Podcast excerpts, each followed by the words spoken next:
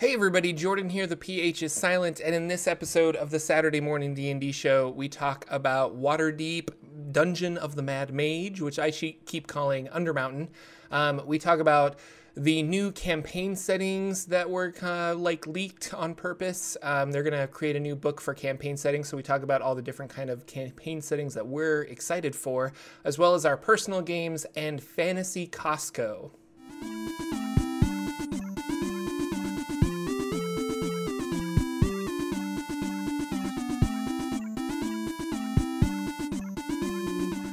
We're live. Hello, ladies and gentlemen. uh, that was a delayed live for Jordan there, but Yeah. welcome to the Saturday morning D and D show. My name is Jordan with the silent PH in the middle, and I am joined always by my wonderful co-host Sir Lucian over at Sir Lucian Gaming. Say hello, sir. Hello, everybody. Welcome to another June Saturday morning D and D show. It's gonna be good. And it was fun because last Saturday was the stream of many eyes, and we had like all this information, and we were talking about uh, the the dragon heist, Waterdeep or Waterdeep dragon heist, and all this stuff.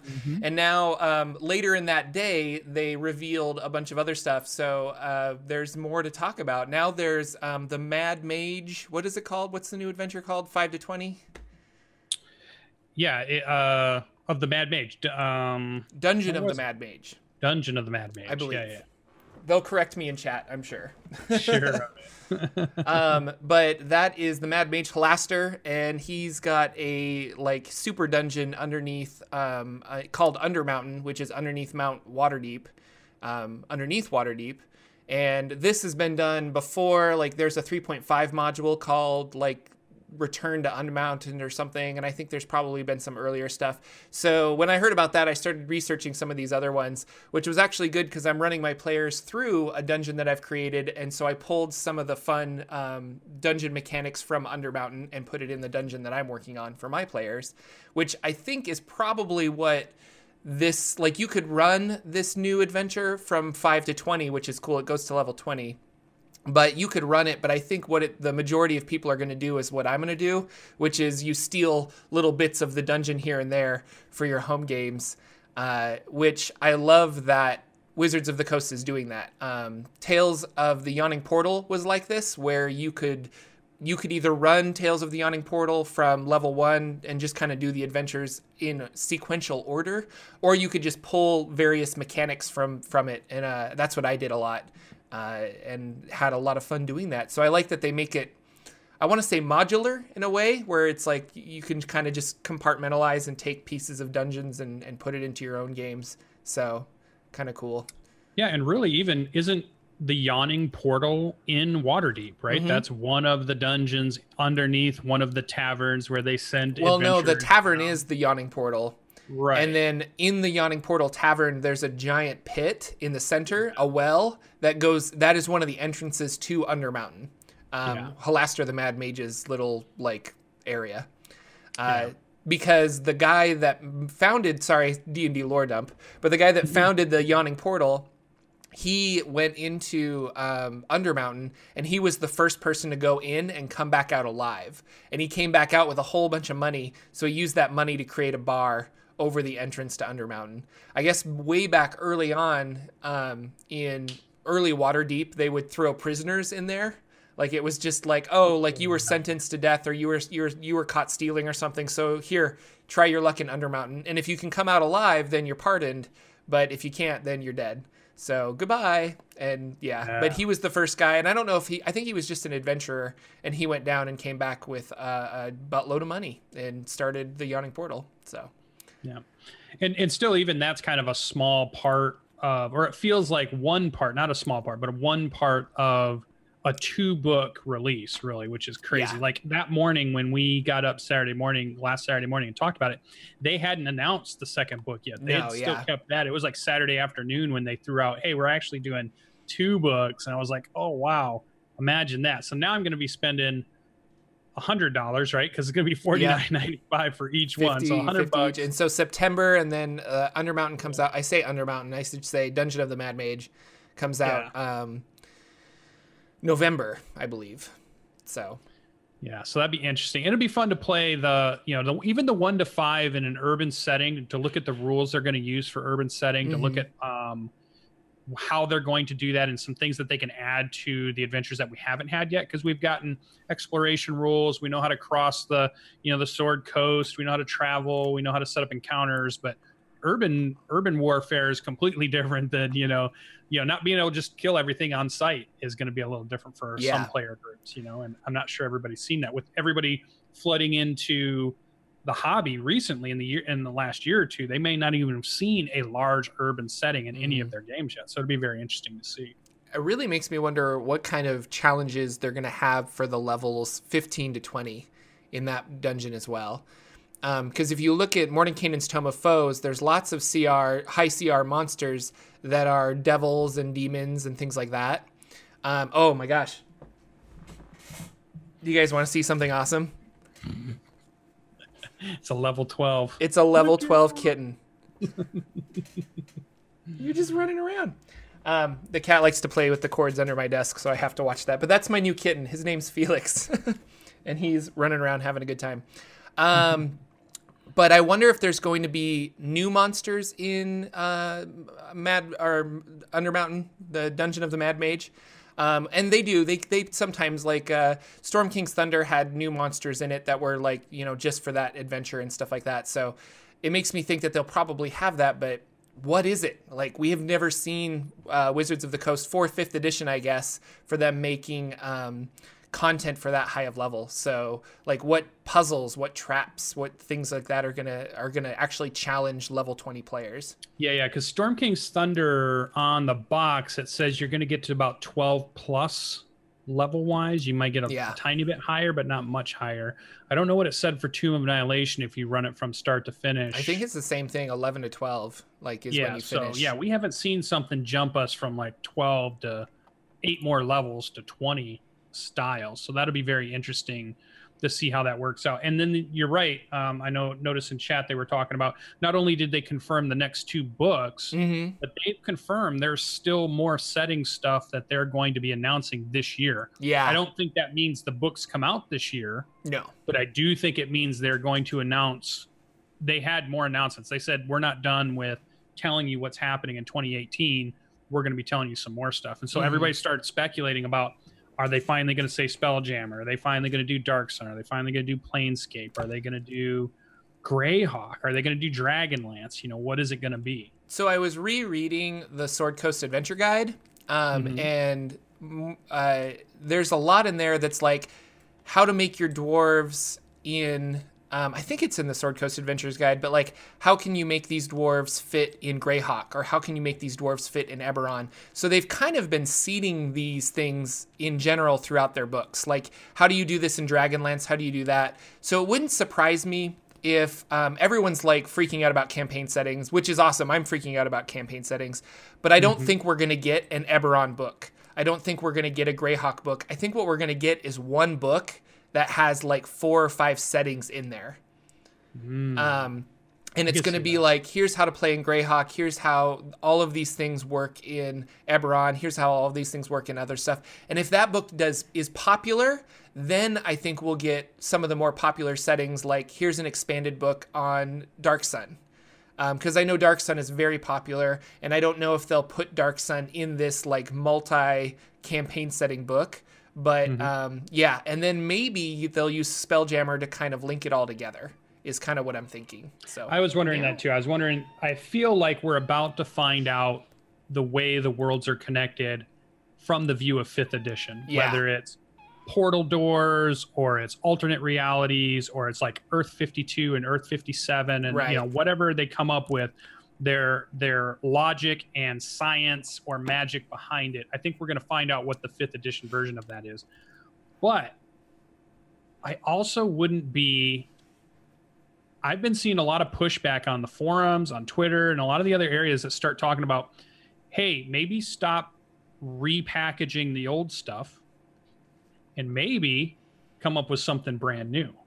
Because these campaign designers setting, you mean? always, yeah, like a brand new campaign. Because these designers have always been doing iterations of stuff that has already come yeah, even in Mordenkainen's book, Volo's guide, all that stuff 85% of it has come before. Yeah. Right? The monsters are just older monsters that they've put into the. Yeah. yeah. And they might add a few things here or there, but it's not been a lot of innovative creativity coming out of them. It's been iterative at this point, mm-hmm. but it's good. And I'm not saying it in a, in a way that I still play two campaigns every single week. I'm still, and I'm playing in a third one. So, like, I love D and D 5e, but I wonder if they're about ready to challenge themselves to say, we've got these fantastic writers on staff now.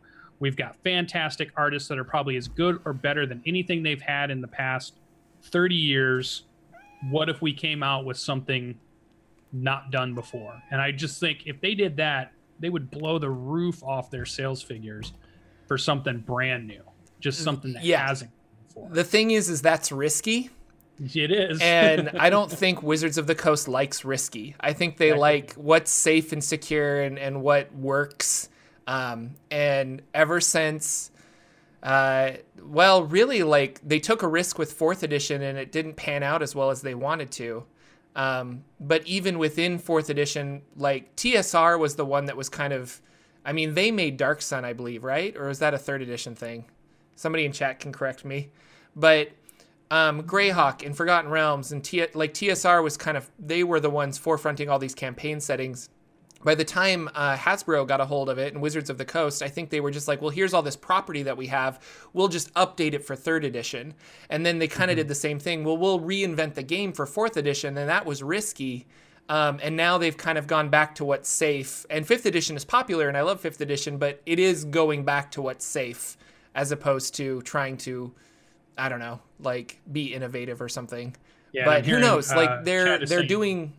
Oh, go ahead. Dark Sun chat saying Dark Sun second edition. Okay, yeah. So that Which, was. And Eberron was a new campaign for fourth, right? No, that third? was a third edition. So it was a thing. new campaign for third. I believe so. Oh boy, we're gonna have to get our, our yeah. GM so we're not the experts in this. Clearly, there's gonna be all the YouTube comments. Check the YouTube comments below. Tucker, for, yeah, uh, Tucker Arthur saying that one was third. So so it's not unheard of that they've created a new campaign for a version. So I wonder, did fourth have any brand new campaigns, or was it all iterative? It must have been all. So. It was yeah, it was mostly Forgotten Realms because they they decided to change the realms by having the spell plague and a bunch of stuff. So like it was it was a new Forgotten Realms. Like it wasn't the same old Forgotten Realms. They changed the whole map. Um, yeah. So that was kind of like that was the defining thing for fourth edition. And then they did create Dark Sun for fourth edition, and I'm not sure if they created Eberron for fourth edition, but I know that there was a Dark Sun expansion. So who knows? Like, I would love to see them create a new campaign setting. I think that would be really fun. Like, get some new lore and figure it out and see how that lore interfix or mixes in with the D and D universe. Um, because you could really just make anything you want, but I think it's too risky. And I don't know. Like, they're outsourcing their writers to like they outsourced a lot of freelance writers to work on the Undermountain book. Um, Dungeon of the Mad Mage. Sorry, I'm going to keep calling it Undermountain because that's what it is to me. but that would have to be like an in-house writing and i think they're all busy with other stuff but i don't know we'll see but what is that other stuff right? but what is what, that other stuff maybe yeah, they're like, busy because they're having to create something yeah. i don't know uh, i i'm really curious about it. And that kind of this whole campaign setting thing also segues to the black obelisks yes. conspiracy theory that's going on. So apparently, in all of the released um, Wizards of the Coast adventures, there has been uh, somebody went through and found out that there's a black obelisk somewhere, and it's just kind of casually mentioned, or it's at the beginning of a dungeon or something like that. Um, but the fact that they're in all of these different adventures means they're scattered across Faerun. And what does that mean? Um, and I don't know if you guys watch the YouTube channel Puffin Forest. You should if you don't. He recaps mm-hmm. D and D um, stories and he animates them, and they're really funny. But uh, he had a adventure league where he animated his adventure league story where his players broke one of these obelisks, and it says in uh, Tomb of Annihilation that a demon pops out or a devil. I think it was a demon, and the demon attacks them for like one d six rounds.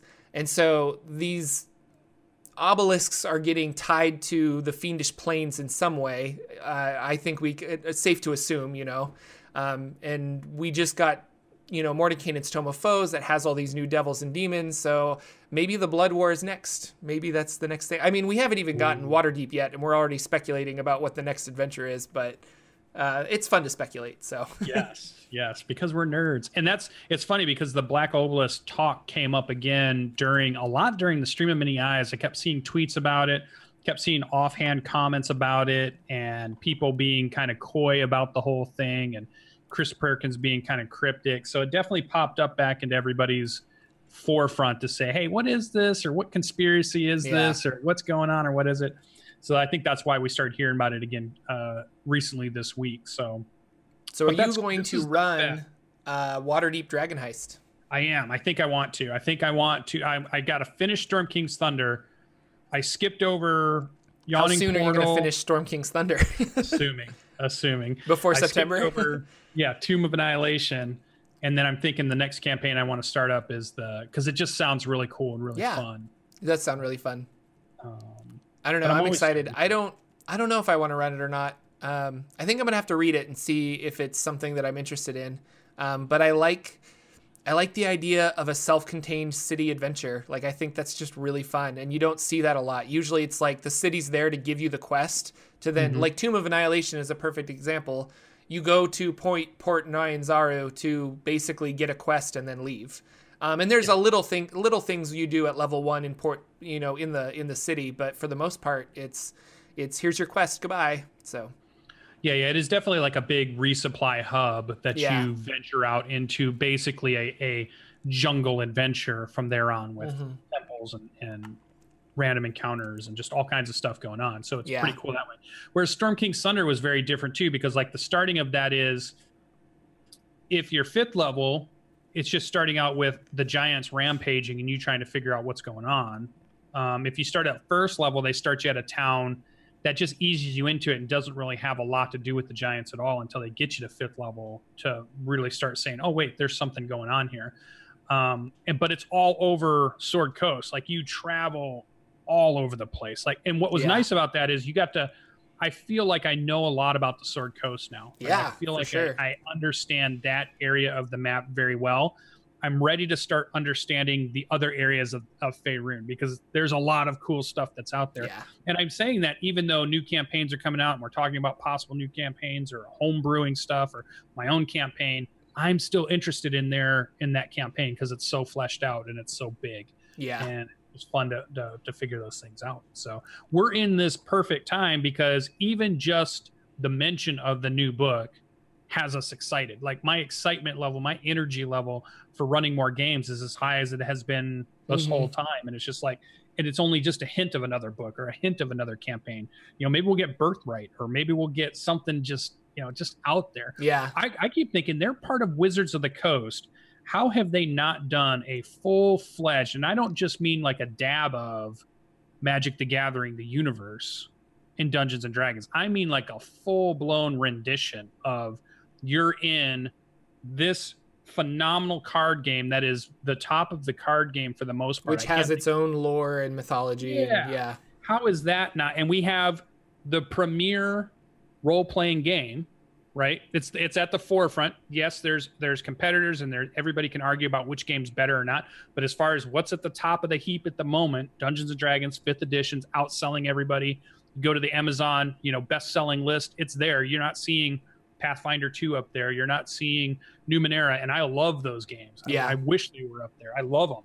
But they're on the top. You look at the card game, Magic the Gathering on top. Maybe maybe Pokemon might top them. I don't know. Maybe chat would would know. Maybe, um, maybe. you know, I think in Pokemon's heyday, it did. It did yeah. top Magic the Gathering. But like right now, like but right, right now, now, I'm not sure. Yeah. Yeah, yeah. So they've got these two juggernauts: fantasy, magic, monsters, fantastic artwork the only thing they've done is like a two or three page, as far as I've seen, a two or three page thing that says, hey, if you want to add some stuff from Magic the Gathering in your Dungeons and Dragons, here's how you could do it.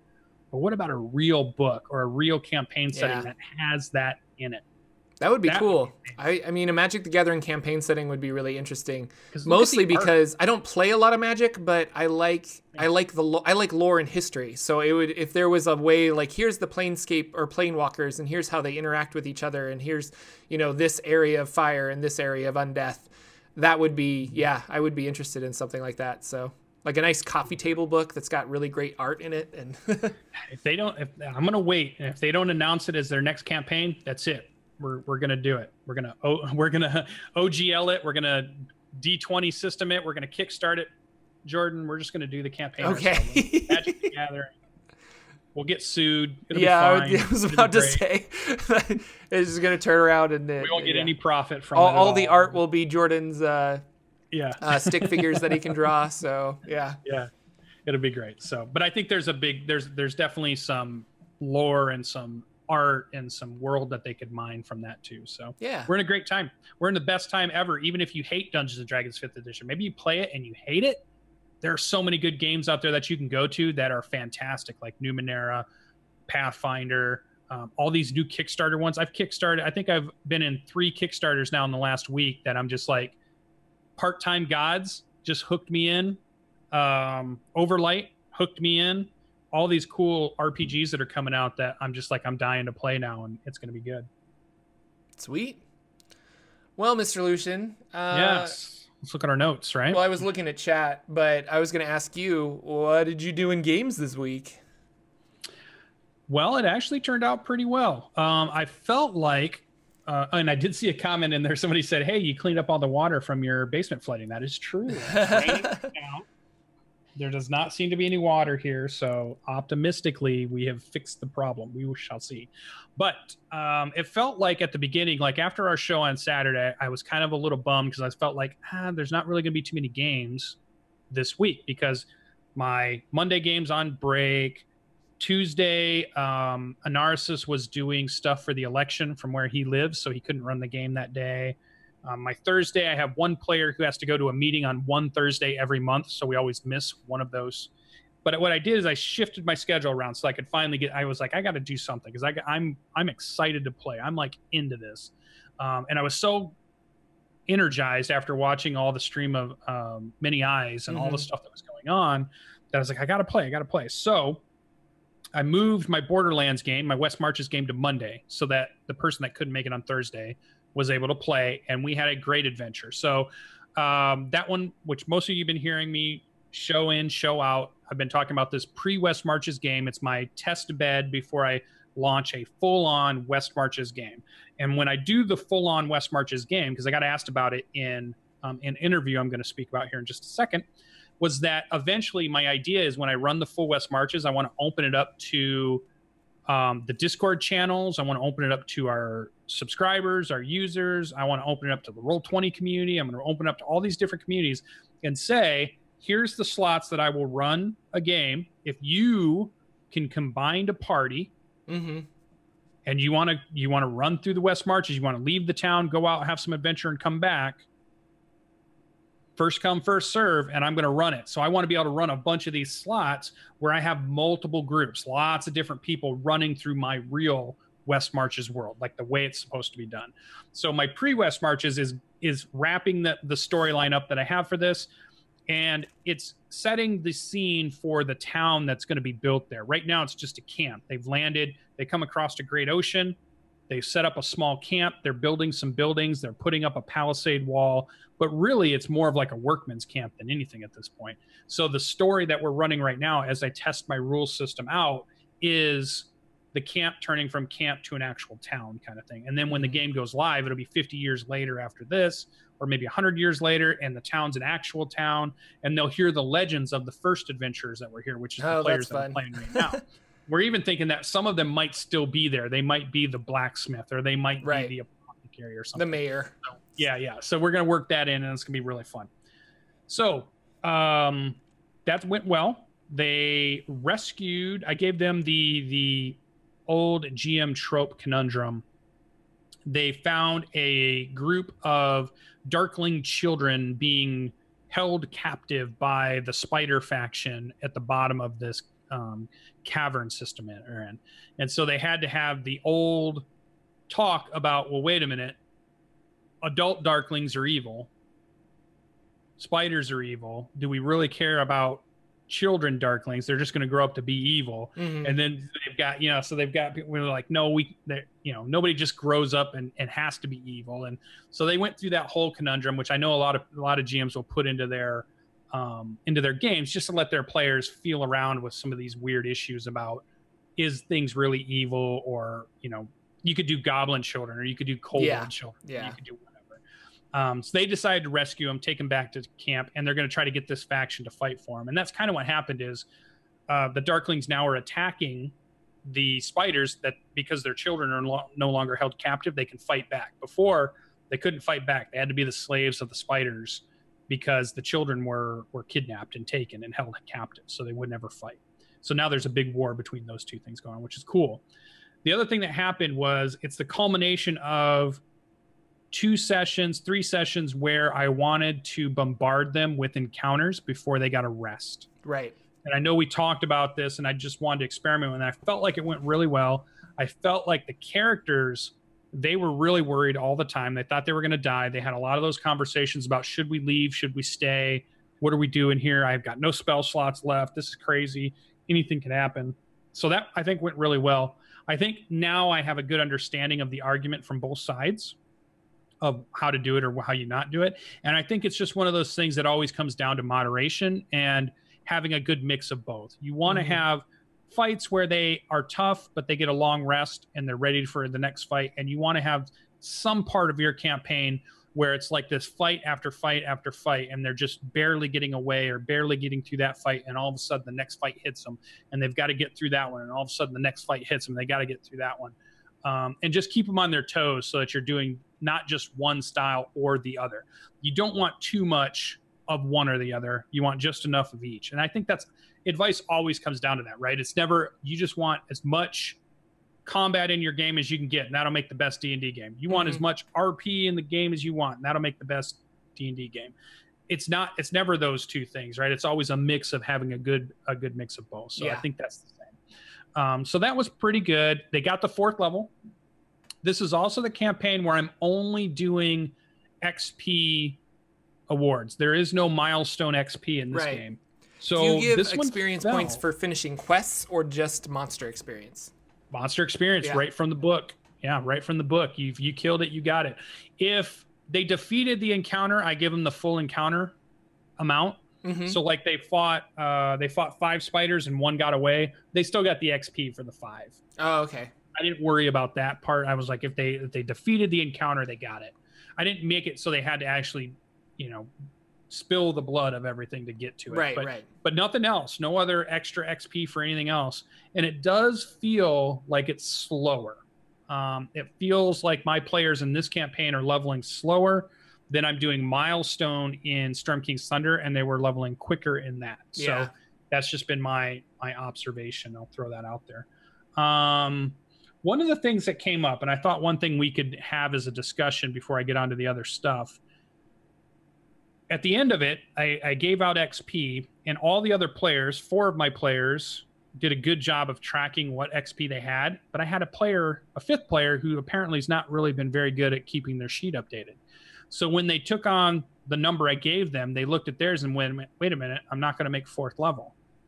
So all of a sudden, you've got four players that are just making fourth level and talking about the stuff they're going to do, and you have the one player who's not been keeping good track. Mm-hmm. It's like, wait a minute, I'm not fourth level. Where do, I'm missing XP, and it turns into this. Well, why am I missing XP? Where did it come from? And, and like, if they miss a session, they might miss some XP. Yeah, yeah. Did miss a session, but I didn't feel like it was enough that he sh- he wouldn't have made it. But it, the conversation I wanted to have is whose responsibility is it to keep track of session XP? Should it be my responsibility to keep a big general ledger of every time I've doled out XP on the specific date and to the specific character so that if any of them need me to go and look it back up a year later, we can go back through and re add it up or re look it up? Or the way I'm leaning, is it their responsibility to listen to me when I say, here's your XP at the end of a session? You better keep track of it because we're not. I'm not going to write it down, and we're not going to be able to go back. There is no going back yeah. and adding it up. Well, what are you thinking? The only thing I think of is if you have um, if you have notes, like you prepped this, so you have like, hey, um, and I keep my older notes, so I know like we did uh, this fight here, we did this fight here, or I prepped this fight here, and I can go back and look at those notes. Um, you could like throw them a bone, but mm-hmm. but there's so much that the dungeon master already does that why can't player like there's already there's initiative systems and um, uh, monster hit point systems that rely on the players to actually do this because the DM is overworked. You know, like letting the players uh, every time you do damage, write down how much damage you're doing. We'll pull it together, and then I'll tell you if that's enough damage to kill the monster. But you have to like add this up and keep track of this because it's just the DM has a lot of stuff going on and asking him to like track experience points that's just another where it's like that that's a lot you know? So maybe this person doesn't level up. Maybe that's the hard lesson they learn to write down their experience points. Yeah. On the other side then there's forgetful jordan who left his mini at adventure league a couple times and it miraculously found its way back to him. But uh, forgetful jordan would also be like well how much experience did i get for that session? You know like i forget so, but right. I would not expect my dungeon master to know that in any way, you know. Like at the end of it, at the end of Adventure League, when they hand out experience, he adds up the monsters we fight. He gives it to us. We write it down, and if you don't write it down and keep track of it, like that's your responsibility as a player. Like there's Adventure League sheets that you fill out for every session. I earned this experience, or and I earned this gold. You know. Yeah, yeah, and I feel like that's where I'm leaning. That what I this is what I feel like I want them to do is I want them to keep their party sheet because a lot of people will have mm-hmm. a party sheet that they're doing. I think I need to retell my players that you need to keep this up so that if somebody has a discrepancy on who got the 50 gold that that somebody remembers seeing in a room because I don't necessarily remember who picked it up or who did what or who got what cut of what, you yeah. know, all that kind of stuff that's going on because it could happen just as easy with money as it could with XP. Yeah, and I've seen it happen um, with money. So yeah, so I think I need to just remind them that I really want them because my notes have some of that stuff, but what it doesn't have is exactly which session they killed what. Like because I have ten rooms of stuff they went through, and now I started tracking. Well, in session one they went through room one, but they didn't get through uh, two through ten. But then in session two they went through two and three, but they didn't get through the rest. But then they jumped all the way over to 10 because they went a different route. And now it's all like, so I'm trying to find a way to keep better notes of that. I'm using OneNote right now to do some of that stuff. Mm-hmm. But it's a lot of note taking yeah. if you're going to remind yourself exactly what rooms they went in, exactly which things they killed or what escaped, um, what things they didn't encounter, because those are in your notes. And maybe they didn't even go to a room, but when you go back to your notes, you have the list of monsters that were in the dungeon. It was like, oh, did they fight the rust monster? Did they not fight the rust monster? Yeah, you know, that's so true. There's a lot going on, so I didn't feel too bad. and I think I'm going to push back on my players a little bit to say, you really, if I say, because I know as a player, if you tell me how much XP you're giving me, I'm going to keep track of that because yeah. I'm hypersensitive about I want a level. Yeah. so like I'm I'm definitely writing it down. I'm not going to forget any of that stuff. So um, so uh, okay, so that was one of the things that came up in that one. Uh, Tuesday did not go. Uh, like I said, uh, Tomb of Annihilation on a Narcissus channel. He was doing something for the elections in in the area that he's in. I think he lives in California, and uh, so we didn't play Tomb of Annihilation. But Wednesday, I had an interview with Nerdarchy, Nate from Nerdarchy, um, at noon, which was really cool. So there's about an hour. We sat down and we talked about RPGs and just Dungeons and Dragons and and mostly Dungeons and Dragons, a little bit of some other systems there, but just kind of chit chatted about cool. running games and what we did on the here. It was really nice. They had a great community that asked a lot of good questions, so it was pretty fun to be on that. Um, and, and I'll try to even, find the link to that and put it in the in the description below for you guys on YouTube. Yeah, yeah. Nate was even like saying, uh, "Oh, I, I want to play in uh, like your West Marches game or one of your games. Or we were going to do uh, we were looking at another role playing system that he was interested in. I was yeah. interested in. I was like, oh, maybe I'll, I'll run a game. He's like, all right, let me know. so that was kind of fun, you know, because I'm always running games for people. So that was yeah. fun. Um, then Thursday was my impromptu game. So this was fun. Um, I decided I wanted to do something different. Mm-hmm. Um, I wanted to do a video that although I do not think will be fun for most people to watch from an entertainment value, I do believe it will be useful for those to encourage somebody to run a game, even if you've just bought the book, you don't feel like you know the rules, you haven't really read through it more than maybe just a cursory glance through it. Because I see so many people when I talk to them and I say, Hey, are you going to run a game? Are you going to run, you're going to be a GM or a DM? And like, well, I've got the book, I'm reading through the stuff maybe in a couple months after I've figured out all the rules and I've got all my notes down, and then I'm going to finally run a game. And I wanted to show that back in the day, when we sat down to learn Dungeons and Dragons, or we bought the new role playing game, it was somebody brought the book in that night. Nobody had read it. Mm-hmm. We sat down, we flipped to the page to create a character. We all created characters. Then we flipped to the page to how to run the game, and we just started playing, like just right there immediately, not wait for you to learn stuff or wait to have all this stuff set up. So what I wanted to do was Warhammer Fantasy First Edition. I chose it because it's a nostalgia game for me. It's the game that I remember in the mid 90s that I loved. And I remember the story I told on that stream was I liked Dungeons and Dragons, but I was always a player and there was always a GM that had all the books and I had no books and I was just a kid, right? Yeah. So I went to I went to the bookstore, which is where you went to get it. There wasn't necessarily a game store near me. So I went to, I think it was like a Walden Books, almost like a Barnes and Noble kind of place. Big stack of Dungeons and Dragons, and I'm looking at all the books. And here, as a kid, as a teenager, I'm looking at it, I'm going, so I, there's the Dungeon Master's Guide, there's the Player's Handbook, there's all these class books, Fighter, and, and all this other stuff. And I'm like, ah, I don't have enough money to buy more than one book, but I want to play this game. I want to get it going.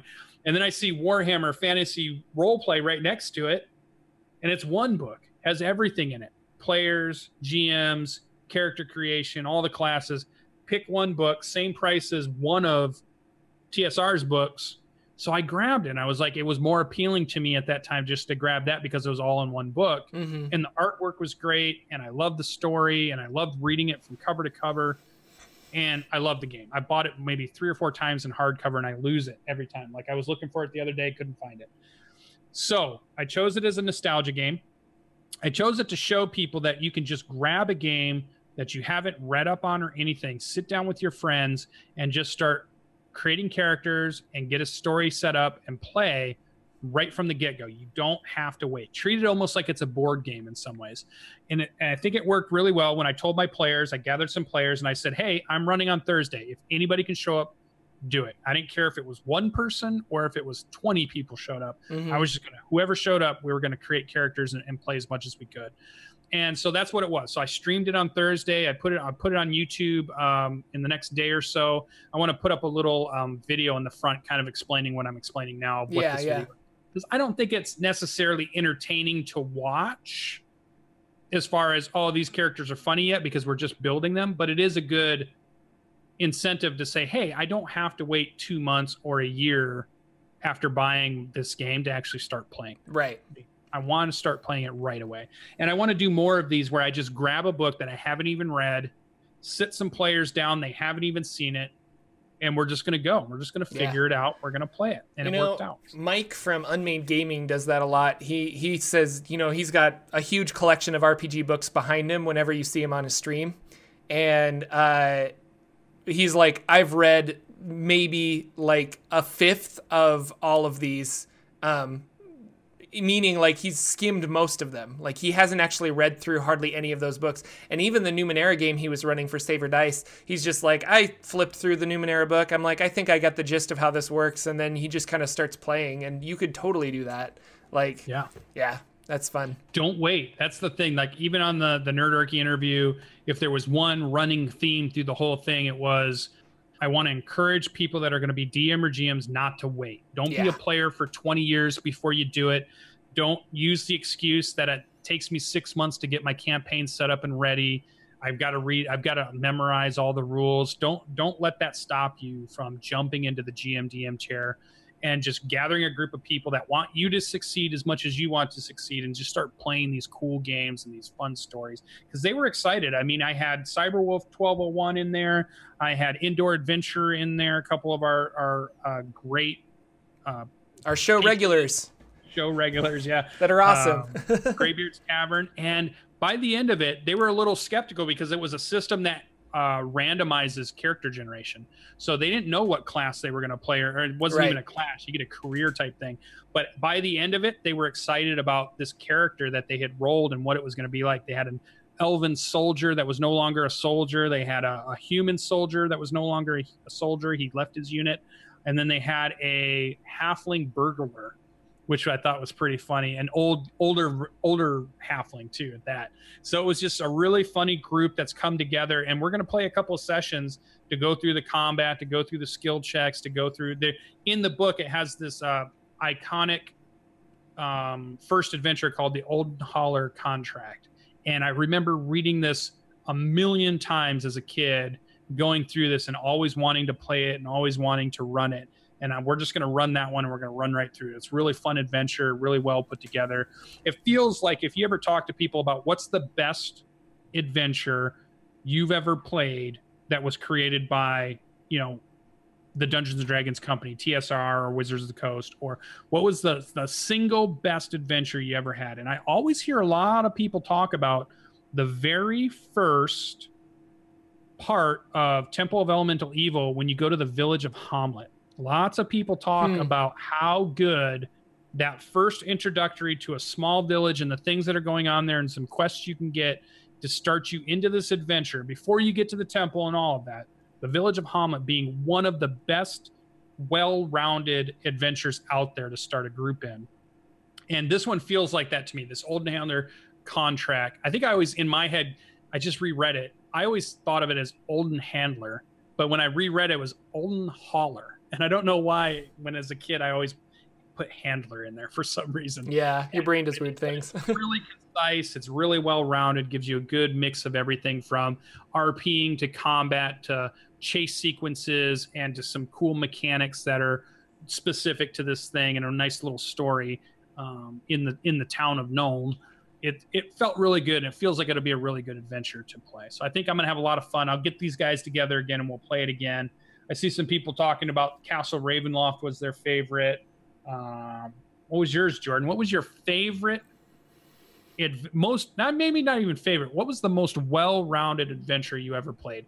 Had a little bit of everything, the perfect amount of everything. That when you look back on it, you think that's the best adventure I played. Jeez. You know, um, not a lot of role playing in this adventure, but like really, really balanced and really um, just super fun was White Plume Mountain. Like mm-hmm. I had a lot of fun with White Plume Mountain uh, running through that dungeon, and then there's not like a, a twist at the end, but there's some role play stuff at the end with the like Wizard of the Mountain and things like that. Um, and it's that's a fun module, so I would rerun that one again. It was really cool. Cool. I'll have to look for that one up. I haven't run through that one. Everyone yet. says, I mean, that's in Tales of the Yawning Portal, White Plume Mountain is, but you can find older stuff of it. But yeah, no, um, I saw Ravenloft by Sky Blue Mist, and that's like a really popular one, I think, with a lot of people. And I've read through Raven or uh, Curse of Strahd, and I agree. Like, I think that could just, it's memorable characters, I guess. Like Strahd's mm-hmm. very memorable and things like that, and that's kind of what makes a good a good dungeon uh, or a good uh, adventure. So yeah. So those are cool. So that was my Thursday evening. Um, you can check it out on the VODs. You can also check it out on YouTube. And again, zero prep, didn't read the rules. We took about two hours creating characters. Even though our character sheet wasn't working, we still worked through it. Um, it was hard to find an old 90s first edition character sheet for Roll20. I might have, I started to look on how to make one, and that is quite the task. I don't know if I'm going to be able to do that. In fact, what it led me to is I might be trying out a new um, virtual tabletop called GM Forge. Just came out on Steam a week or two ago. Yeah. Released. And the one feature it had was the ability to create custom character sheets that I'm looking into at the moment. And it might be something I try out in a game coming up in the future. I'm, I'm a huge Roll20 fan. I know lots of people like Fantasy Ground. I know some people use Tabletop Simulator. Um, I'm going to check out this GM Forge and see what I think about it. Sweet. And that was my week in gaming and Dungeons and Dragons specifically. well, uh, I started my game off with um, uh, Fantasy Costco. from yes. Adventure Zone. So my players were like, we want to spend money. How do we spend money? Um, they got the reward from finishing Scarab of Death. Um, and then basically, that guy is a collector. He's got a, an emporium of magic items, so he buys and sells them and trades them all the time. So I set it up that my players could sell some magic items that they didn't want anymore and perhaps buy some that they do want. And I utilized the Xanathar's Guide to Everything, like magic item area, where it has like during downtime activities, and you kind of roll randomly the prices of magic items, whether they're rare, common, or uncommon. Um, and then I just asked my players, like, what do you want? And the fighter was like, you know, I don't have dark vision, and I'm finding that holding a torch is really bothersome because I'm a two weapon fighter. So, can I get something that get, grants me dark vision? So, he got some goggles of night. Um, we had a couple other people sell some stuff. And then they did some interesting things where they were like, can we buy a boat?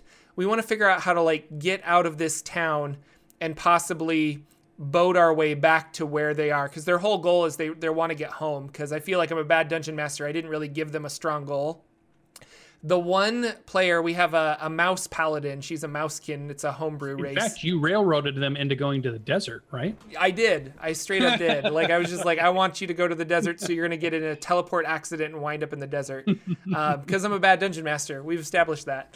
But the mouse was like you know i think there's a higher power that brought us here um, and she's like, I think we need to figure out what's happening with all of these undead kind of rising up in the Yay. desert. So after we did Fantasy Costco, which was kind of a long session of just like bartering and figuring out prices and and basically accounting is what we did for quite a while and and figuring out like what where do I want my character to be? Do I don't really use this item anymore? I want to get rid of certain things. Um, it took a lot longer than I thought. But then eventually they went to this dig, fi- dig site, and there's this big underground inverted pyramid in the sand that they are currently excavating. So they went to the dig site. They met with uh, the the owners of the dig site. The ones funding it are a group pair of twin sisters named Indy and Gogo, um, and they are they're you know funding this whole dig site and crowdsourcing so, it. Yeah, they're outsourcing it. Yeah, they're it's a crowdsourcing kind of thing that they're working on. Um, I thought I was really clever when I came up with that name, but it was when my wife was doing an Indiegogo for her novel that she was writing. And I was just like, that would be hilarious. But a year later, when we actually get to these characters, it was less funny for my table. um, they uh then everybody was like you know they kind of agreed on prices and negotiated like hey if you find any magic items you can keep X amount of magic items, but we want the rest. If you find any gold, you get like a 10% cut, but we want the rest. So there was a back and forth kind of figuring out like if you excavate this dungeon, you don't just get willy-nilly because we're we're funding all of this. And they're like, "Oh, okay." And then and then there's a monetary reward when they come out of the dungeon and figure out like what made this magical inverted pyramid tick, so to speak, and why it's inverted in the first place. Like they want to know how why was it built upside down? Um, then they went to bed, and I decided to try something new where I wanted them to fight like four to 500 one hit point zombies. And, and so instead of going up and just saying, I roll a d20 and I hit for 23 damage, I'm like, you hit, but you only take out one zombie. You still have like 499 zombies to take care of. Like, how, you know, got to focus on a lot of AoE spells and like crowd control kind of things. And it allowed some of my players who have those items to shine.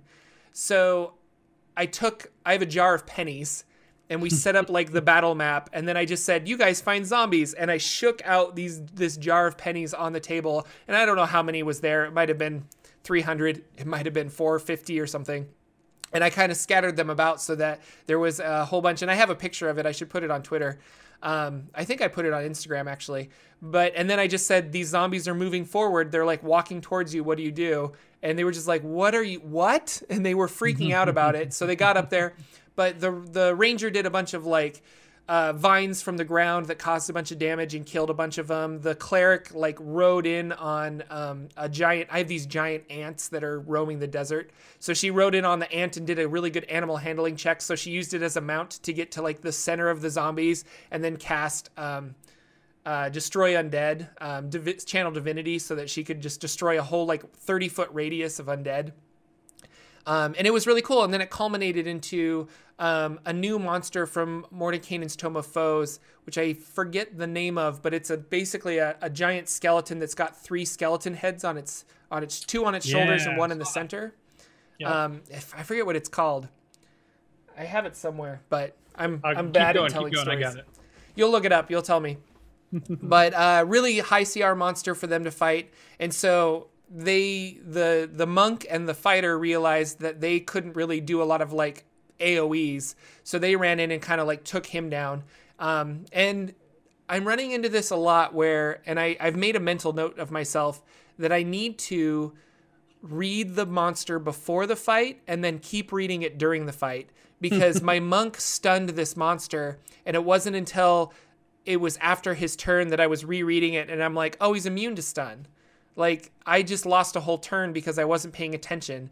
So that is my goal as a dungeon master is to read the monsters because I have a habit of like just kind of getting in the flow of combat and I look at their abilities. I'm like, okay, he can swing a club, he can cast a spell, he can do this. Um, but I end up forgetting about things like legendary actions and their immunities and resistances. So I need to, I just need to focus on that. Yeah, um, especially the ones that have spells and you're trying to remember. It's called the Skull Lord. The Spell Lord. There you go. Yeah. Skull Lord. It's a challenge level 15. Woo! Yeah.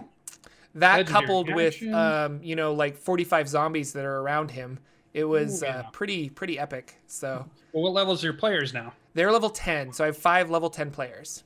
Ah, they're getting so, there. They're getting yeah, there. it was a hard, if not deadly, encounter for them but they did really well. And then I had a couple NPCs that were running around trying to help with um, the zombie fight as well, because there's a couple NPCs that live at the dig site as well. So yeah, I, it's funny that you say that because I think a lot of us fall into that trap. It's the one thing that we're supposed to do as GMs. If nothing else, we're supposed to know how the monsters work, yes. right? That's like fully on our job, but we do it all the time where we might forget about pack tactics or we might forget about yeah. they have a certain resistance. Like I did it with my zombie fight because I was doing one that was similar, but I just kept throwing lots of zombies at them to see how and what they would do. Yeah. But I kept forgetting that they had resistances to certain things and and I forgot they also had vulnerabilities to certain things. So, you know, which ones was double damage and which ones was half damage and yeah. some things are I just forgot all about it. But it still turned out the fight was fun because it was more about them just fighting a mass of them and that yep. was really the point of the whole thing. But I looked back and I thought, oh, these could have been way more effective had I paid attention. Yeah. No, uh, and if you look at uh, my channel, I've got a video where I talk about running the Tomb of Annihil- or Tomb of Horrors, and yeah. I totally messed up the final fight for Tomb of Horrors. Like I forgot about legendary resistances, and that fight would have been completely different had I just focused on the monster and figured out what the monster can do. Uh, yeah. So, but ultimately, my players had fun. And this was the same thing is is you have to remember as a dungeon master like if your players are having fun then you're succeeding. And yes the skull lord could have done a lot more damage. It could have done um, and maybe could have even killed somebody or done some extra stuff. Like he lost a turn before I realized that he had that re- that le- that resistance um, or that immunity I should say immune to stun um, but ultimately, like they had a lot of fun and they felt the pressure because there were just wave after wave of zombies. When they finally took out the Skull Lord, all the other zombies kind of dissipated because we were pushing like 10:30 at night, and I think everybody wanted to go to bed. So I'm like, yeah, I could have you guys mop this up, or I could just say they kind of dissolve with the Skull Lord, but which is what I did. But yeah, so I don't know. It was How it was really fun. Did they get for those? What's that? How much XP did they get? Oh, no XP. I do milestone. but I was going to talk about Adventure League. Um, we're handing out experience points in Adventure League, and uh, I forget who. Somebody had a really good um, comment in chat where they were saying that uh, handing out experience points makes my players do um, become murder hobos. Yeah. And I ran into that for like the first time because we were doing Adventure League and we're I my regular group wasn't there, so I was at a new table playing Tomb of Annihilation, and they were like, "Well, we want to level up, so we're gonna go back to the arena and fight monsters." Like we've already done that once. But doing that once is kind of part of the story. So the dungeon master, they go back to the arena because they just want to fight monsters. And I'm like, well, we should like drop off this this amulet that we got and kind of like finish the quest and, and go go along with the story. And uh, collectively, everyone at the table was just like, no, we want experience points. We're gonna go fight monsters. And I'm like, all right, like if that's what you guys want to do, like I'm outvoted. We, they get to the arena and the arena has a sign that says closed today because of whatever. And so the dungeon master had to put that in because they would. They would just they wouldn't explore they wouldn't like go out into the world if you gave them an unending supply of monsters right there in the city they would just sit there and level up yeah. and i thought that was kind of sad and i think that makes um, experience points sad because yeah. like they got experience points for finishing the quest but they were unwilling to finish it because they know that monsters give them experience and they didn't know that the quest gave them experience and i was right. like guys there's a story here like let's go but mm-hmm. that's Adventure League too. Like you level up with experience points, and everybody wants to level up. And they were really jealous because I was level three and everyone else was level one or two. And I'm like the bard running in there yeah. doing 12 to 15 points of damage with my sword. And they're just like, How the hell are you doing that? And I'm like, Well, I'm level three and I've got bardic inspiration dice to burn and things like that. And you're, you know, level two. Mm-hmm. yeah, those are the weird quirks of Adventure League because those are the stories you hear about too of the way that it makes players play slightly differently than you would get at a home yeah. game or a game that you put together with friends and stuff. Because again, you're bringing strangers together. The storyline could be different every single week. Yeah. You could be in a different group every single week because you're doing drop in, drop out.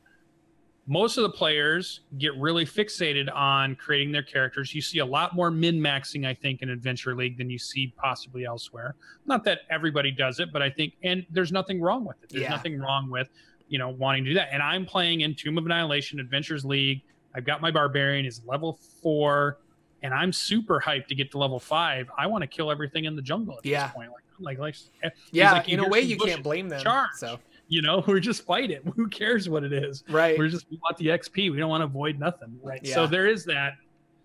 It is true that that um, can drive that, but we're still having good RP you still can push. But you've got a good group of players. Like Adventure League, at like I'm yeah. with random people. The role playing is not very good.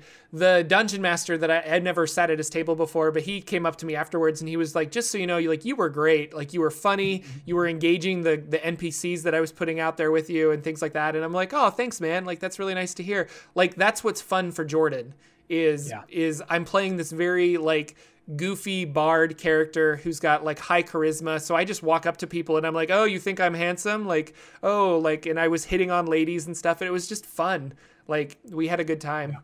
And it's okay if the way your fun is is you play it more like a board game, or you're all about just tactical combat. Right. you you don't talk in character, you don't have voices. You just say my character does this or my character does that, and other than that, that's your total interaction. But that's fun for you and your GM is okay with it, and that's the game they want to run, and it's then, yeah. then that's a perfect fit. And that's yeah, you don't you, need to play like Jordan to have a good time, but yeah, Jordan enjoys playing like X, yeah. Y, and Z. So everybody needs to find the GM that has the system. Because I saw your question that's coming up, and I'm setting up my answer because I know you're about to ask it.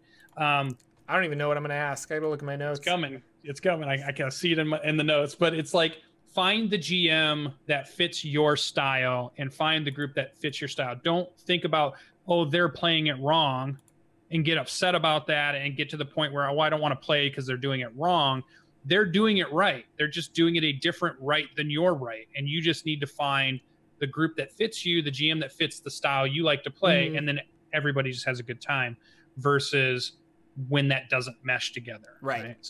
It's not they're doing it wrong. That's the one thing I was just like, get that out of your head. Nobody's playing it wrong. They're just playing it the way they like to play it. Um, and I think, well, so the other thing that happened at Adventure League is magic items. So we got a bunch of potions, uh, not a bunch, we got a potion of healing. Um, multiple people wanted it. So he was like, the dungeon master was like, okay, roll. And whoever, like, literally everyone's going to be by chance. Whoever gets the highest on a d20 gets the item. And the um, ranger got it. Immediately, the rogue was like, well, can I steal it from him? And they were like no. And he's like but i'm a rogue. And he was making the arguments like i want to do this. And it's like we had to finally calm him down and just and he was getting really agitated about it because like but i want it like I want the magic item, I want that potion. it's like, well, it, it, like by chance you didn't get it, so you just don't get it. And he's like, but I can steal it. Like I have sleight of hand. And he he was young, he was a teenager, and he kept saying over and again, like, I've got a plus five in sleight of hand. I've got a plus five in sleight of hand. And we finally just like looked at him. We're like, dude, nobody cares because Adventure League rules you can't steal from other players. We're here yeah. to collectively run a story. You can't trade. Yeah, Not even you just steal. Take steal off the point. You can't trade with each other. Yeah. In well, you can if you're in the sim campaign and like you use downtime activity. Like you have to use downtime right. points to trade items back and forth. Um, but yeah, that's like it's a big no. Like you have to you have to kind of survive on your own, and so you can't we were saying like he couldn't do that and he was getting really agitated about it and like i said he was like i've got a plus five sleight of hand and it's like nobody cares about your plus five sleight of hand um, and then he was even more agitated because i saw that he had like a plus 10 in stealth and i'm like you're level one there's no way you have a plus 10 in stealth like let's fix your character sheet and so mm-hmm. he's like, "No, I've got expertise." And I'm like, "Yeah, that doesn't function like that. Like I've got expertise too on my bard. Here's how it works." And he was really sad that it went down to a seven or something. But I was like, "You're, you're just crushing teenagers." Yeah, I was like, all. "Your character sheet is all kinds of messed up." Like, buddy, I'm sorry. You got to play by the rules with Adventure League. Um, luckily, the dungeon master put the kibosh on it really well. He was he was just very straight. He stopped the game. He's like, "Listen, we do not steal. You guys have to collectively work together. If you don't, then you can leave because my job is to run a game for all of you that you want to participate in." And he and he pointed out to the guy and he's like and you're making it so people don't want to play and participate in the game that i'm running and i was like mm-hmm. oh snap like but good for him you know he put the kibosh on it really quick so yeah, yeah. that was the only other thing that happened in adventure league i'm still having lots of fun with it it's weird bouncing from story to story but I don't get to play that often, obviously, so I really love my bard. Like, I love this character. I love that I get to play him. He's just super fun. So I'm having a good time with all of that. And with yeah, that, it, we've it, gone overtime, yeah. I believe, or it is 11 o'clock exactly. So it's right on the dot. Right on so the dot. Time to wrap it up. I've got to go to the comic book store because they're having a big sale today. Um, and then my friend is running a I forget the name of the RPG, but he's running a new RPG and he asked me to join, so I'm going to go make characters for that, which I will talk about next week in the Saturday morning D&D show, all yeah, about this I, uh, I want to know what RPG. Yeah. I can look it up. Well, I don't have time to look it up, but um, it's some like it sounds like Shadowrun, only it's not Shadowrun. So it's okay. going to be like like I can be a hacker or I can be you know like a military expert or something. It's going to be more modern. So, Ooh, and I'm like leaning it. towards hacker. Like I really want to be a hacker. I think that'd be fun. Because they're always cool in the movies. Oh, they're super cool. They got their keyboards. they're typing fast.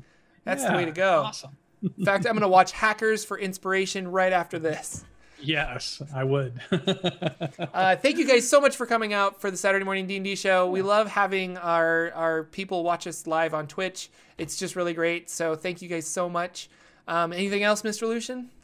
Uh, nope. Just keep keep an eye out on Twitter for all the games that are coming up. Anything that we're running, we're mm-hmm. we're typically tweeting out, "Hey, we're about to run this." So if you want to keep up to date, so I'm at Sir Lucien Gaming, all one word, L U C I E N. If you want to check out the Twitch channel, which you're on, so it's obviously twitch.tv forward slash Sir Lucien. Yep. But if YouTubers are listening to this. Yep, links below. And then youtube.com forward slash solution. They're getting put in the chat right now by Indoor Adventure, which always does a great job for us. Thank you very much.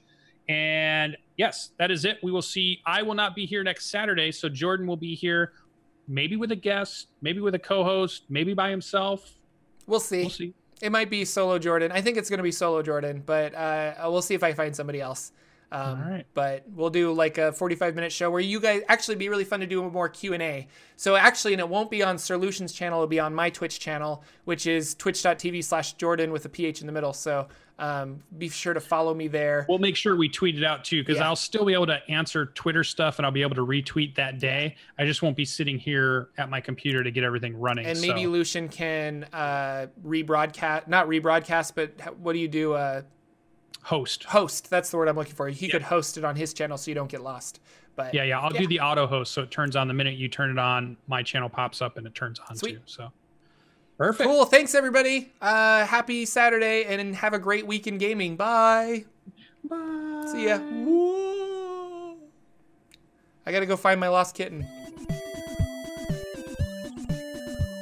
Our intro and outro music is 8 Bit March by Twin Musicom, licensed under Creative Commons. Check out their website at www.twinmusicom.org.